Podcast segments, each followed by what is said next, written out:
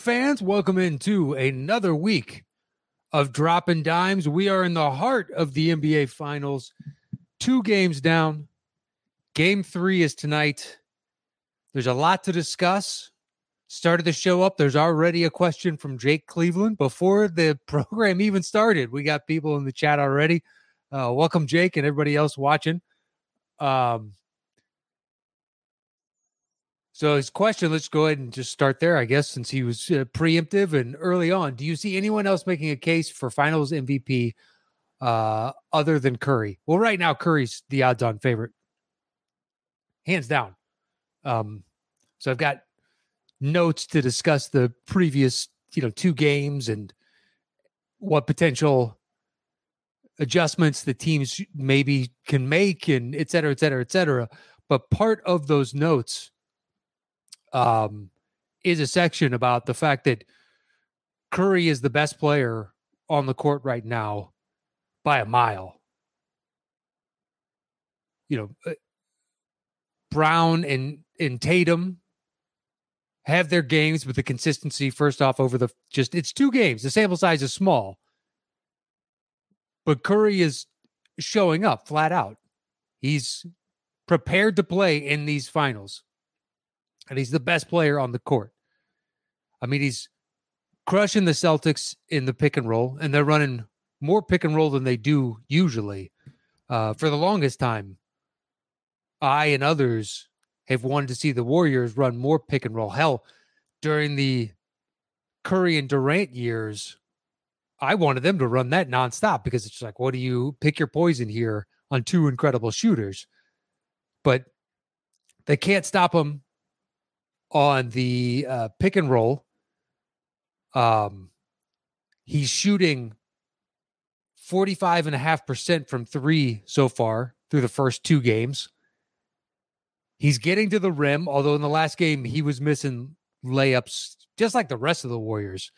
Uh, Wiggins missed some point blank layups. Uh, just team wide in the first half, they were having, especially the first quarter, they were having trouble converting at the rim. But Curry's getting into the lane when he needs to. He's still got his mid range game going, uh, the floaters and nice pull ups, uh, you know, around the elbow and whatnot. Not as often used in his repertoire, but still, he's getting those uh, spots when the defense is collapsing down on him, giving like double and sometimes triple teams. He's reading it correctly, making a gorgeous pass to an open teammate. His defense has actually been really good, especially on stuff like switching on to Tatum, which you think that would be a matchup the Celtics would exploit and and push for. Get the switch on to Curry, size mismatch clearly favors Tatum. McCurry is jumping up on him, giving him tight defensive pressure, or um, when they're screening him, he's fighting over the screen, so you can't make the switch, or that he's blitzing out, letting the other defender recover, and then running back to his original guy. Um, but he's he's been somewhat menace on defense, and I, over two games. Once again, the sample size is two games but he's been the best player on the court, the most consistent on both sides of the ball, especially offensively. As far as finals MVP, um, there was already the sentiment that if the Warriors won, unless Steph is terrible, he's going to win this award because he hasn't previously. And it feels like the one thing that his resume doesn't have that everybody agrees he should have. Uh, you can make the case that when Iggy got his finals MVP, Steph was more deserving. I understood the rationale of, of Iguodala getting it uh, at the time. But you could look at it like uh, the same way that Mahomes got the Super Bowl MVP. It wasn't for that game. It was basically he got that vote for everything that led up to it. They wouldn't be in this position if it wasn't for Mahomes and there's no way we're celebrating a, a Super Bowl without him. you know, if you plug and play and put somebody else in there, the Chiefs don't make that Super Bowl. And that first finals MVP that went to Iguodala, I think the case could be made. A, Steph had a good finals. It wasn't like he had a bad finals. But B, you take him off this team, they don't make it. He is the catalyst and the engine of the team. So if the Warriors win, as of right now, the only other Warrior that I think you can make a case for, even though the NBA.com put out their finals MVP odds and they put Jordan Poole in second. And uh, I think that's a stretch. Then they had Looney third. It's like, I is this just basically awarding for the previous night's game? But I would have it as uh, Steph and then Draymond are your two most important Warriors and the two most deserving of finals MVP thus far for the Warriors side. Uh, on the Celtics side, if they win, I, I, don't know. It really comes down to who closes out. Well, the Jaylen Brown, Derrick White, or Al Horford would be game one, and game two in the loss, it'd be Tatum. But it's not like there's a lot of consistency. And after that game one, you saw a ton of people crowing about, I knew it. Celtics are just too much on both sides of the ball for the Warriors. And that can be true. I mean, the statistical models, the advanced analytics, and the betting sharps in Vegas all wildly favor the Celtics. All those big, you know, swaying advanced metrics go towards uh, the Celtics. They do, but uh, do you really anticipate that game one situation happening again for the likes of Derrick White and Al Horford? Um, it seems relatively Im- implausible. I mean, the 21 points that White had in game one, is the second highest point, point total that he's had in the playoffs in his entirety. He had a 22 point game against Miami. Otherwise, he's scored anywhere from zero points to 14 points. Now, Horford's 26 is a little bit closer to what he's capable of. He's got one higher. He had a 30 point game against Milwaukee, but then he's also had a 22 point game, two 20 point games, two 16 point games. So he's been more consistent overall. So him going off for 26, entirely possible. If White doing it a second time in this series seems highly unlikely. But the Celtics overall, I think, just had a more balanced attack. And, you know, Marcus Smart also had a good game. So you had four Celtics really step up, and then Tatum didn't shoot the ball well, but he was still getting guys involved. His assist numbers were really good. And so you take away from that as a Celtics fan, well, our best player didn't have a good game, but our team is so good that everybody else stepped up in his place and played really well. And then in game two, it's like, oh, our best player plays well, and everybody else played pretty poorly. Jaylen Brown started off hot as can be. I think he went uh, five of six in the first quarter.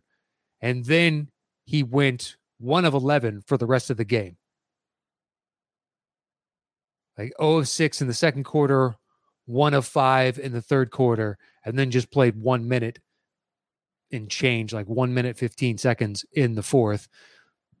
Basically, all the starters were pulled at that point. And then they put in the second units. And because the game was just over, the Warriors came out and just crushed them in the third quarter and ran it up to 23 points, I believe was the high water mark. And you're just like, all right, um, you know, Udoka threw in the towel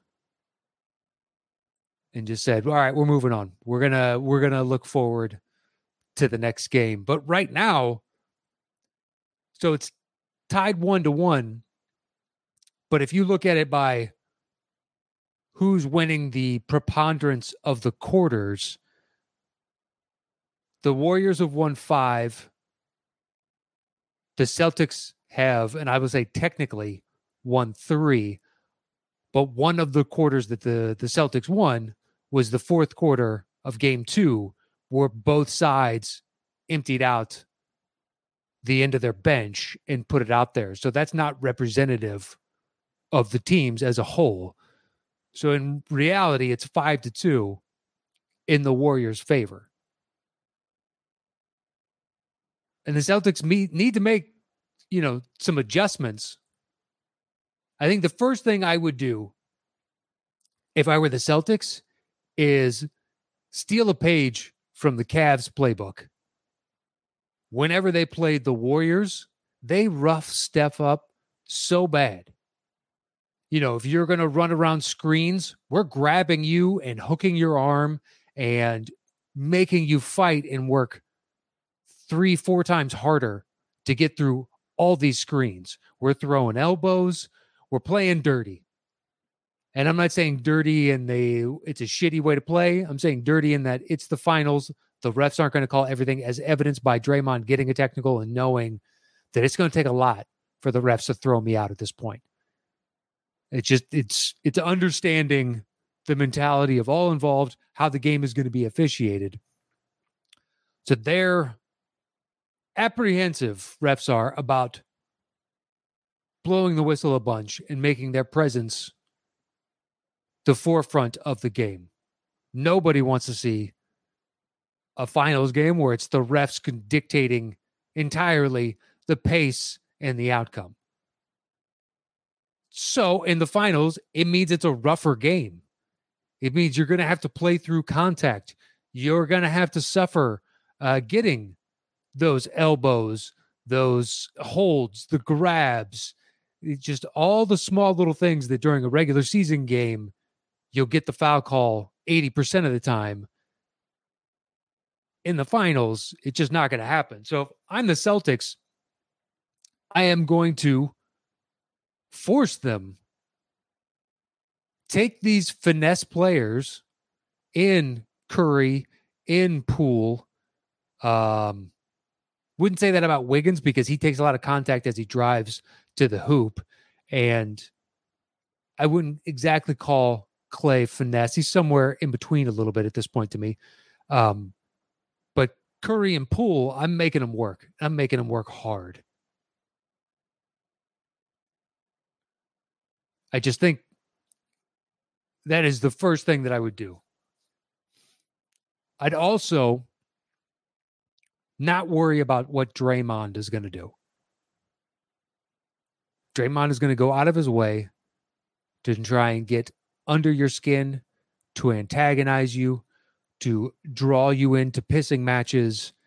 And it's going to piss you off and it's going to get you instead of thinking about the game and the team as a whole, you're focused solely on Draymond. And if Draymond gets you to do that, Draymond wins. And the Warriors love it. Because the other team is now, the Celtics are so fixated upon, well, why is Draymond allowed to get away with this? Look at what Draymond's doing. Draymond, Draymond, Draymond. And it kind of gets them out of their rhythm and out of their game plan. I mean, he had, you know, Grant Williams all the way down to the coach, Udoka, pissed off about what Draymond's doing. And if I'm green, I'm like, that is precisely what I want. I want you focused on the least offensive threat or the least potent offensive threat out here. Um, and on the if I'm the Warriors, something I said on last week's show, and I think maybe even the week before, one of the two. It's like that. Maybe we shouldn't play Klay until the second half. I mean, Klay just still doesn't look like Klay. You would hope that the closeout game against the Mavs and he finally goes off, gets the monkey off of his back, that it would have given him more of his normal shooting stroke and confidence coming into these finals. And he has the confidence to take the shots. But what's weird is, you know, when you used to watch Klay, you'd say to yourself as he's going up, that's in. You just stay squared up, or when he's running, like he is one of the best, if not the best player I've ever seen on just catch and shoot. Run around the screen, immediately catch, fire it up. It's been in his hand for less than a second, fire it up. And for most players, it's like, boy, you don't seem steady. And then you watch Klay and you hips and shoulders are squared to the basket no matter which direction he is moving. He manages to square perfectly uh, every time. And he would rise up, and you're like, that's a good shot from Klay. He's barely touched that ball. I remember a couple where he would catch the pass right around head uh, height and immediately just go into a shooting stroke because it's just he's already got the mechanics lined up. And now when you watch him, I feel bad for him because a shot goes in and he celebrates like you can tell he is just so happy to see the ball go in the damn hoop that he's sick of of seeing it clang out. And the addition of Gary Payton in the last game really gave them a nice little defensive punch. And I'm curious as to whether or not we might see him replace Klay for even more minutes or a combination of him and like Otto Porter uh, and relegate Klay more to the second unit. The only problem with that, with the second unit, is if you put him out there with Poole, they're going to get cooked on defense. Klay's lateral movement with his feet just isn't as fast as it once was. And hopefully, fingers crossed for Klay, because who doesn't like Klay? With more conditioning and time, he can get back to an approximation of what he once was. But right now, the numbers bear out through the playoffs when you have Klay and Poole playing with the second unit. Defensively, they just can't hang with other teams. Now, the downside of putting GP out there is you are reducing the height of your team, and the Celtics are a very long team.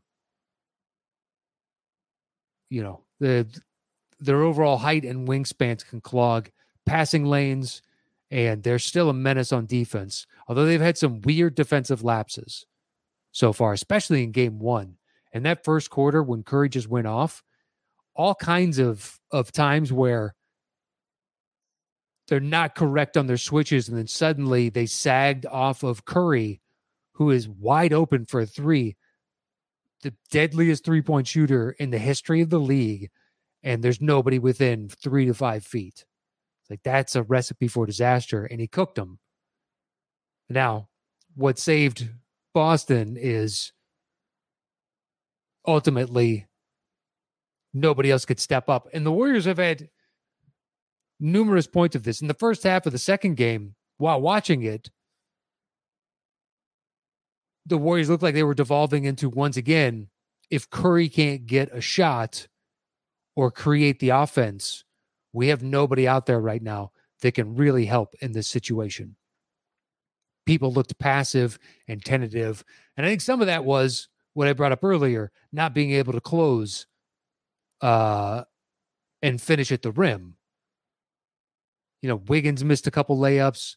Uh, Curry missed a layup. They um, Curry missed a couple layups.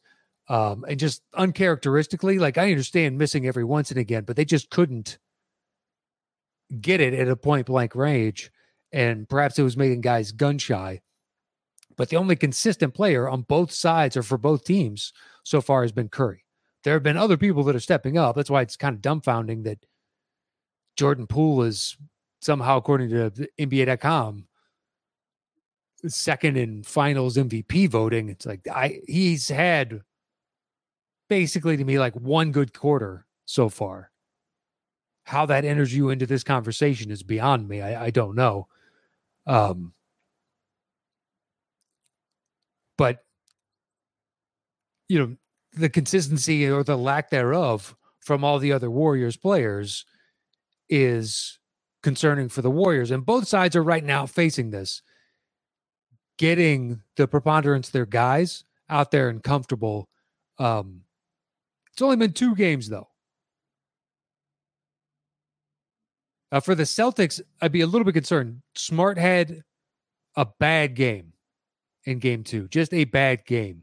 But my bigger concern is Rob uh, Rob Williams already looks a little tentative and hesitant at times. And then in the third quarter, with like, what was it, seven and a half minutes left in the third, eight minutes left in the third, Smart rolled up onto Robert Williams' surgically repaired left knee. And Williams went down and crumpled over and was kind of holding that knee a little bit and got back up and played. But he was limping around for a little while. And he already didn't look 100%. So just exacerbating that injury ever so slightly, it's stuff like that that I think is is really detrimental to the Celtics because if they have to get into their bench, they don't have the bench the Warriors do. Now in the playoffs, your average coach really only goes seven players deep or so. Sometimes the rotation is eight. Kerr is an anomaly. I mean, you have your your starters that have played thus far. Um, you know, your your Dre, Clay, Steph, uh, Wiggins, and Looney. Those are your starters, and then you got GP two back. You got Jordan Poole. You got Otto Porter. Bjelica played well in that last game. Um, so you're going more nine and potentially, you know, Kuminga and Moody would enter into this mix as well, possibly Damion Lee. But the Warriors bench goes deeper, and unlike most coaches, Kerr is willing to be a little bit more flexible in these moments. Um, and some people are raking him over the coals. I've heard it described as Kerr getting cute with his rotations in the finals and uh yeah i don't know that's the the case as evidenced by the fact that they've won the majority of the quarters and i kind of you know he's a really good coach so i'm going to trust in him. But on the flip side if robert williams is hampered if Udoka needs to get into his bench well grant williams is already going to play but Theis is the main big backup and uh, Theis is kind of limited And then after we get past Theis, like unless you're talking about going to a small lineup where it's Pritchard or Nesmith, they don't have much beyond that that they're really gonna play. You know, you're gonna see some if you're gonna shift away from Theis and go to a small ball, then you're gonna have to see some combination of Derrick White or uh or Pritchard or Nesmith but Pritchard, you can he's going to get hunted on defense, and Nesmith is so up and down. You're going to get a good play from him, good to slash great play, followed by a mediocre to terrible play. And it's this ebb and flow with him. He'll do like two things back to back that are incredible, and then a third thing that is just boneheaded. Um, and he's a young guy. It's it's to be expected, but the depth of the the Celtics, and given the health issues they've had in the late stages of the playoffs, it's one of the main factors why I like the Warriors better. They have more possible combinations if somebody goes down. Now, if Curry gets hurt, they're toast. But outside of that, they have more flexibility overall.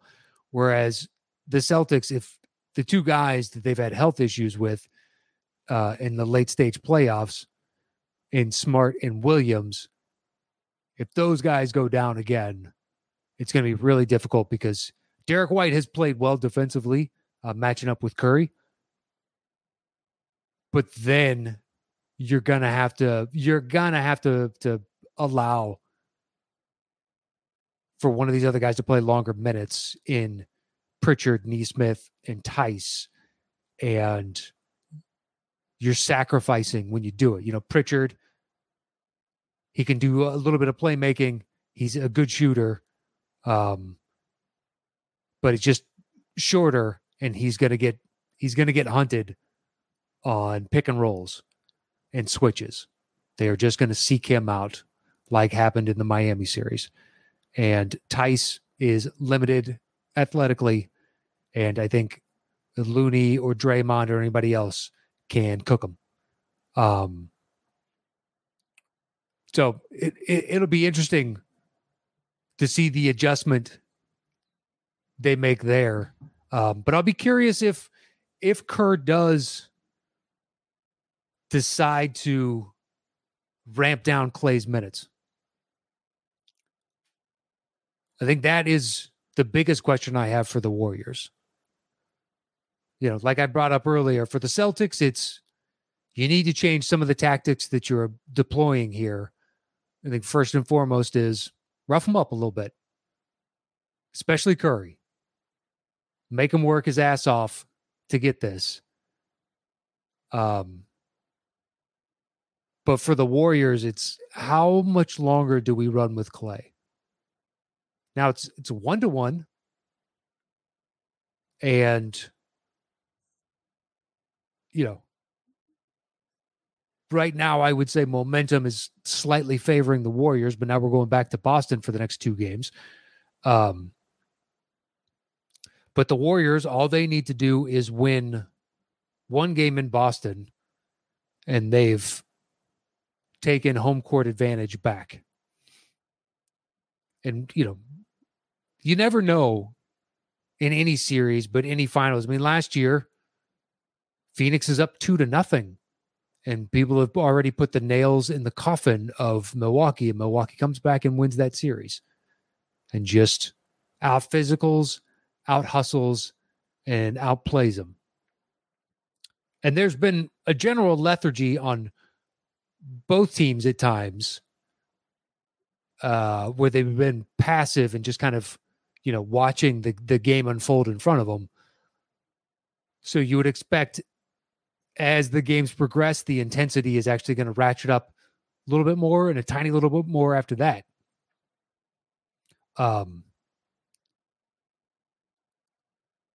but we'll see. But yeah, the the Klay thing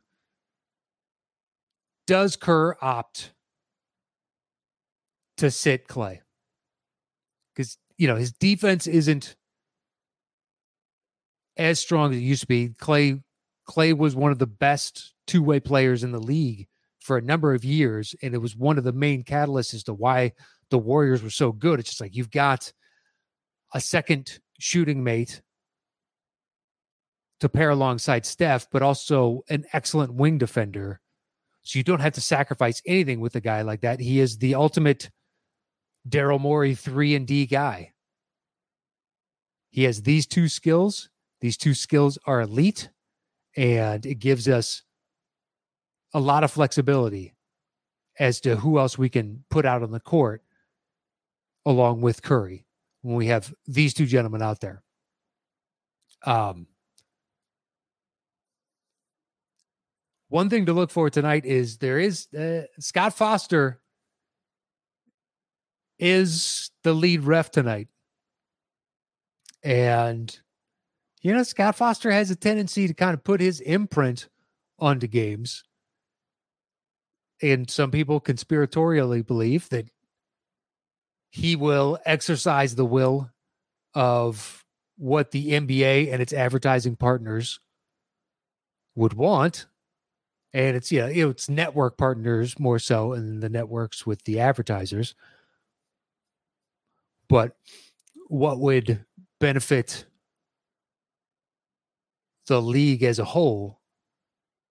Um, you know, they there are times they're not wrong. It does look suspicious, and there have been moments over the playoffs this year where it's like, boy, it, it really seems like the officiating is pushing for a specific outcome here. Um, but we'll see. I don't know what benefits the league more, and that's where I'd put my my money. If you could determine, ah, this is what Adam Silver and the other owners would prefer. Is it a Boston game three win and then force the onus on the Warriors to win one, or is it basically we're mirroring? So Boston took game one on the road. Uh, So now the Warriors take game one on the road and puts them up 2 1. So then Boston wins the next game. It's 2 2. And we have this back and forth, back and forth type of situation. Um, I don't know.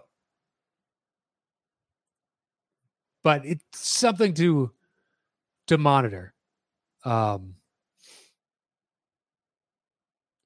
so let's uh, let's jump into the chat. Chat has been lively. We're 30 minutes in. I'll see what everybody has to say.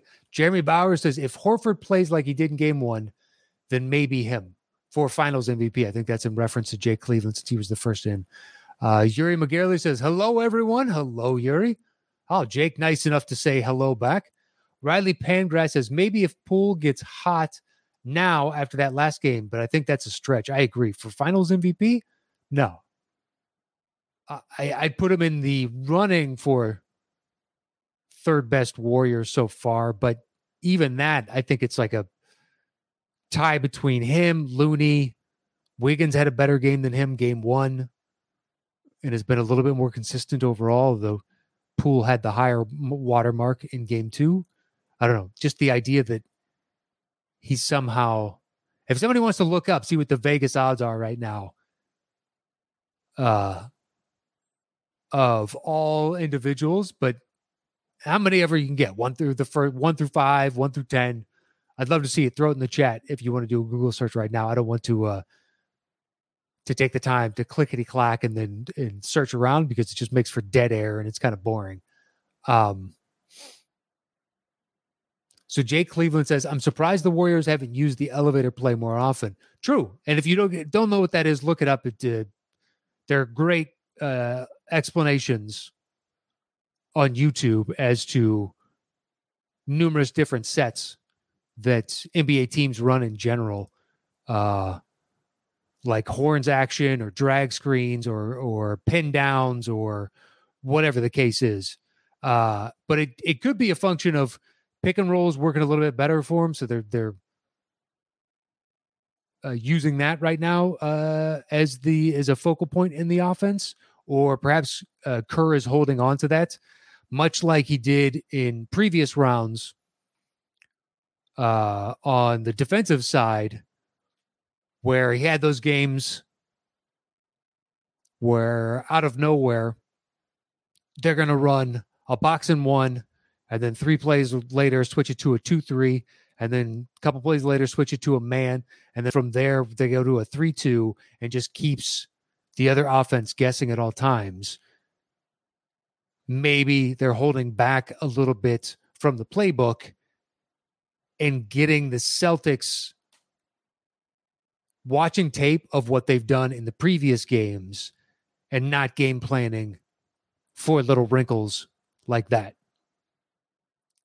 Um, so Thomas Stimson says, "What's going on, guys? Series has been all right so far. Need closer games and less runs from each teams.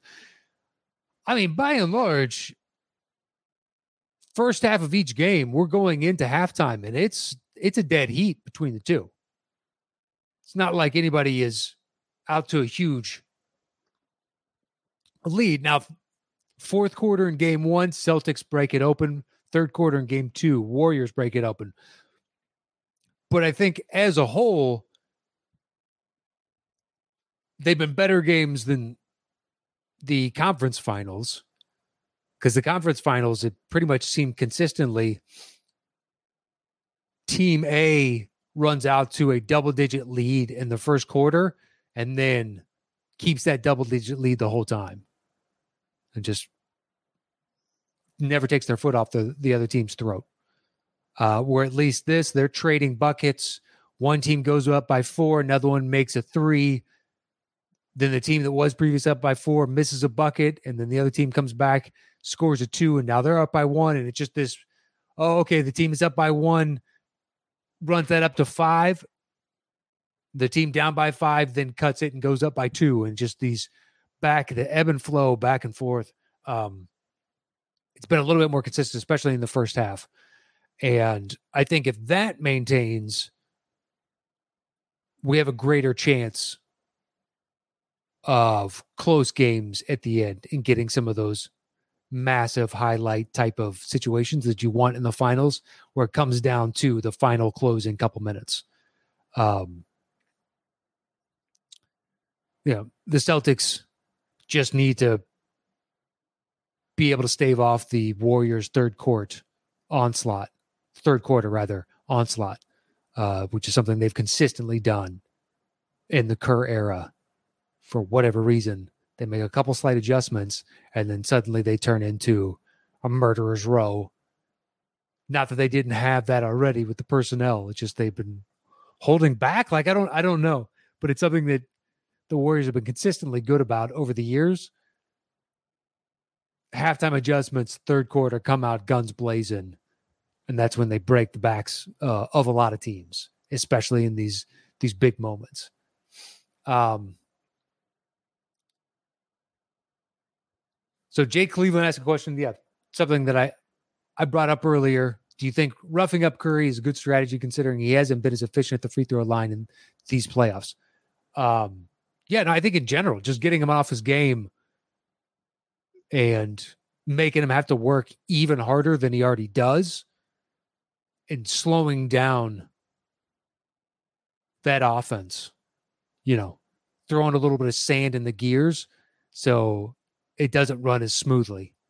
Um, not quite a wrench, because if you throw a wrench in those gears, you're going to get called for a foul. So throw a little sand in there, make it gritty, get some dirt, some debris, uh, something that the ref is not going to call. I think that's that would be a strategy to employ by the Celtics. And if this were a regular season big game, you'd be like, ah, what is this shit? That's a foul. That's a foul. That's a foul. But as the finals, you'd be like, dude, you got to earn this. This is what legacies are made of. Um, so Riley Pangrass says, um, oh, he asked about shortening the season. Um, if there's time at the end, we'll get to that, but we're going to stay on uh, finals talk. Um, but it's all right. We got some nice inner chat discussion going on about the shortening of the season. So that's awesome. I love seeing that. Um, well, quite a bit.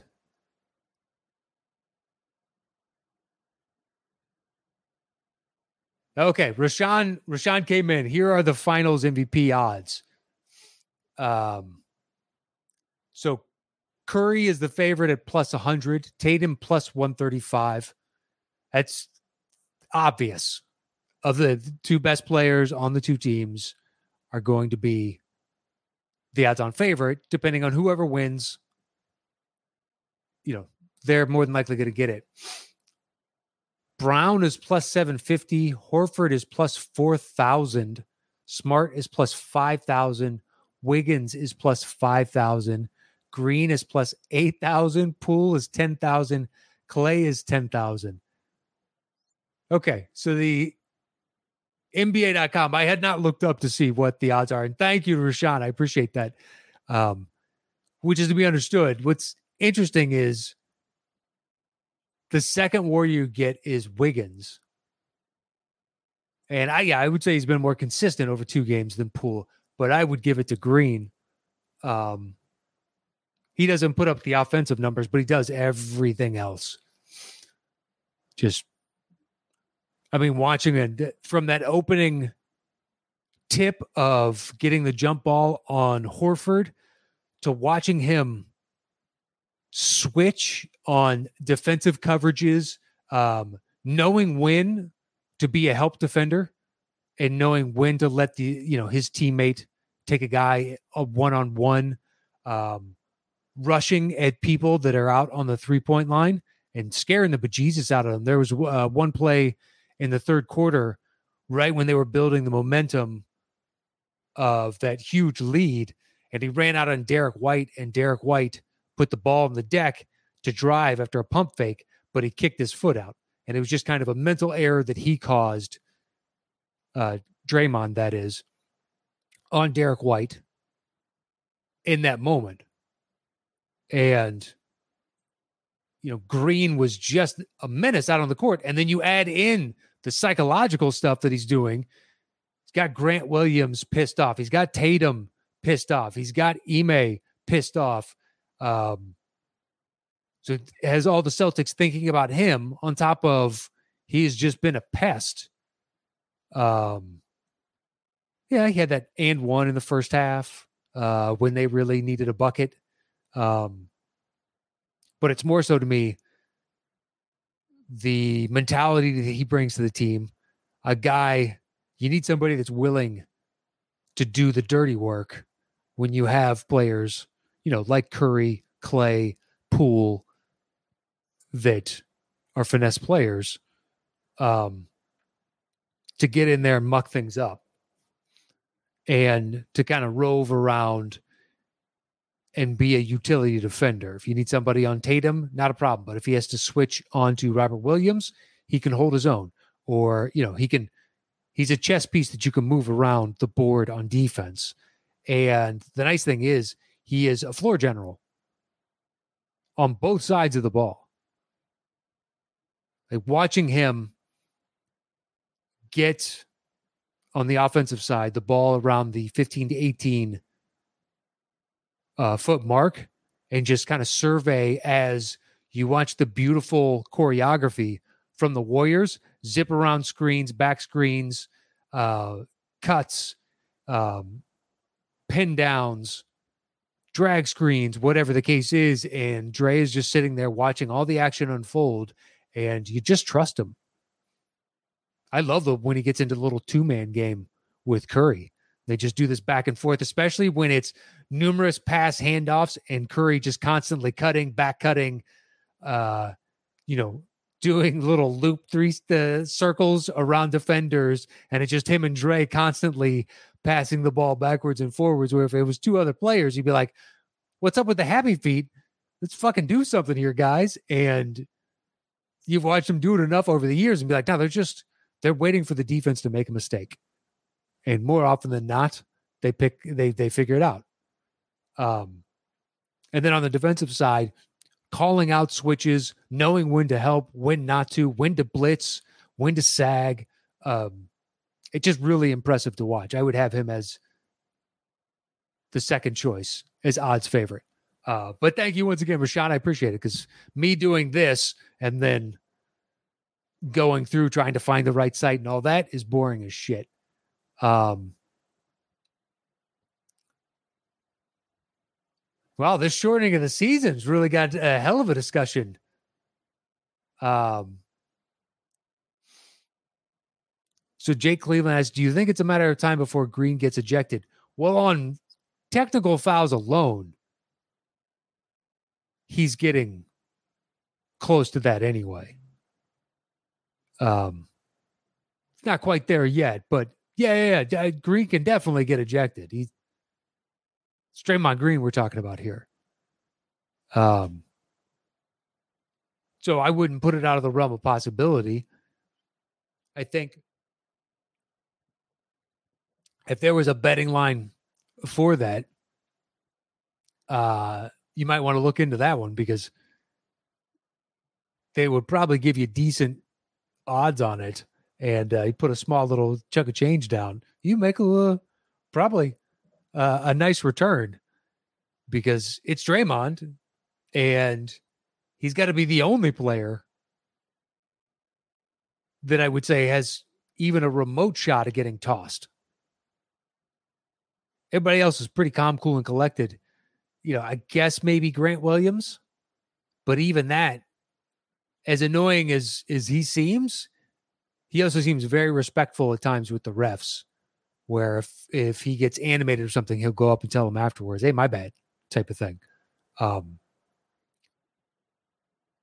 plus, I don't think he is as comfortable and confident in his position as someone like Draymond is. Draymond knows his place in the hierarchy, knows what he brings to the table, and that he more than any other warrior, A is prone to do it, but B will get a pass for that to some degree. Um, so Riley Pangrass, yeah, answers. I think the refs will try their best not to kick him out, but if he does get ejected, two technicals, uh, that'll only put him one away from a suspension as well. Yeah, he's he's already skirting that line through the playoffs. Um,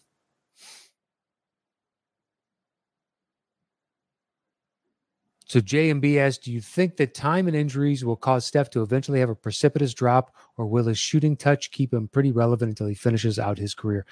Well, that's like a short season discussion. I guess we can get into that, uh, and then we'll close out with that. Um, I mean, it's not like it's a Westbrook situation. Westbrook to me is a slot receiver.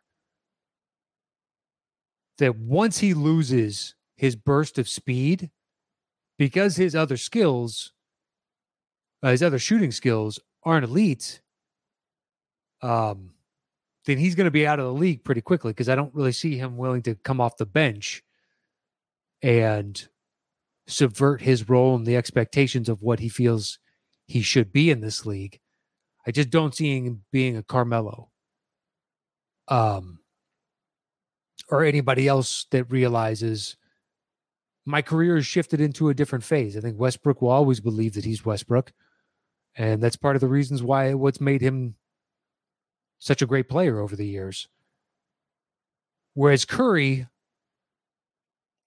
it's not like it's elite speed. You know, it's he's never in these discussions like a Westbrook or a De'Aaron Fox or a handful of other guys where they will just blow past you running down the corridor on drives or whatever the case is. So I would assume, given his skill set as a whole, he should have as long a career as he kind of wants. Especially now that the the the game is so three dependent. He can easily run around a couple screens and get you a nice three. Now, will he be a starter? Who knows? I mean, his size, I think, would be the biggest once he slows down a little bit um, and not having that escapability at all times. But, you know, at his current age, he's playing some of his best best basketball that he's ever played. And it's not like he's, you know, some spring chicken. He's 34 years old and is currently playing some amazing basketball. So if Chris Paul can maintain through these years, I don't foresee why Steph can't. And 34 now, I could see Steph playing another four to six years. And at this level, who knows? Another two, three. Like you're just gonna have to watch it. Um, So, uh, so Jake Cleveland says it's pretty clear the Celts miss Gordon Hayward. I, I mean, Hayward's going to be hurt, and now you've instead of using those resources as far as development and cap space, they've been now misallocated on a guy who can't stay on the court. Do they miss somebody like him? Sure, who wouldn't? Uh, just in that if we had somebody who was 100% healthy and could do the things he does, yeah. But Hayward couldn't stay on the court or can't. Um,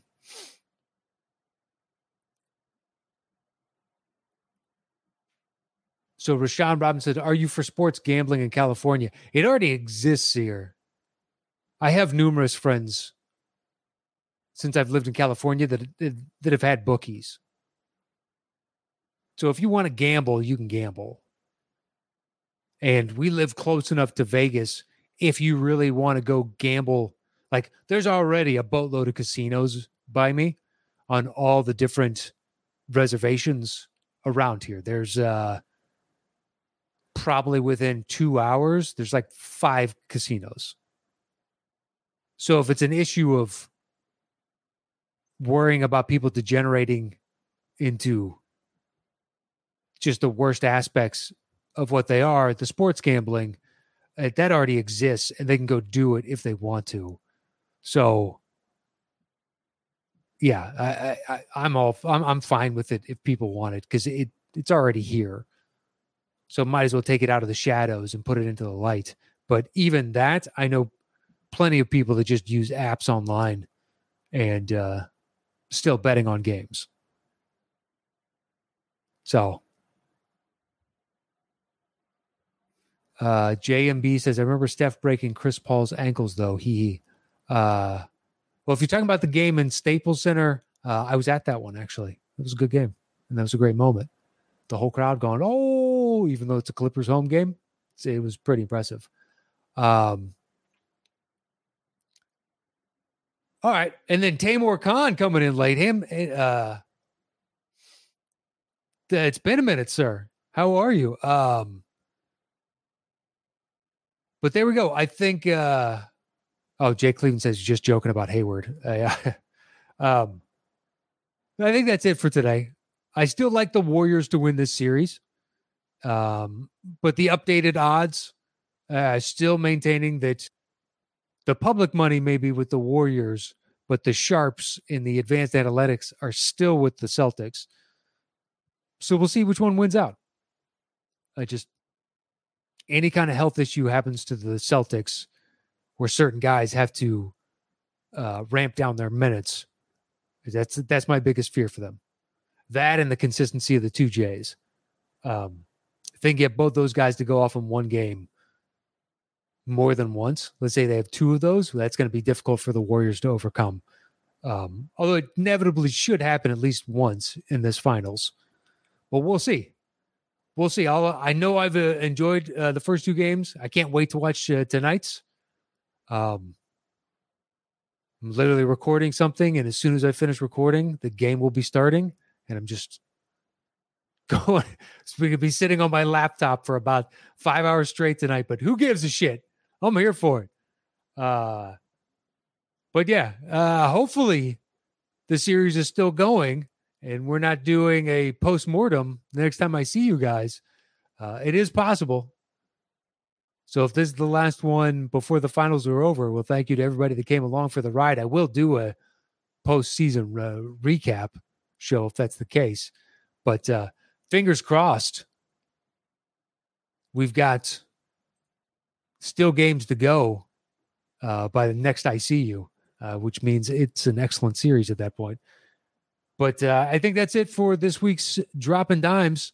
Um, you can follow me anywhere at Matt Knost. Subscribe to the channel, like the vid, leave a comment, do whatever you're going to do.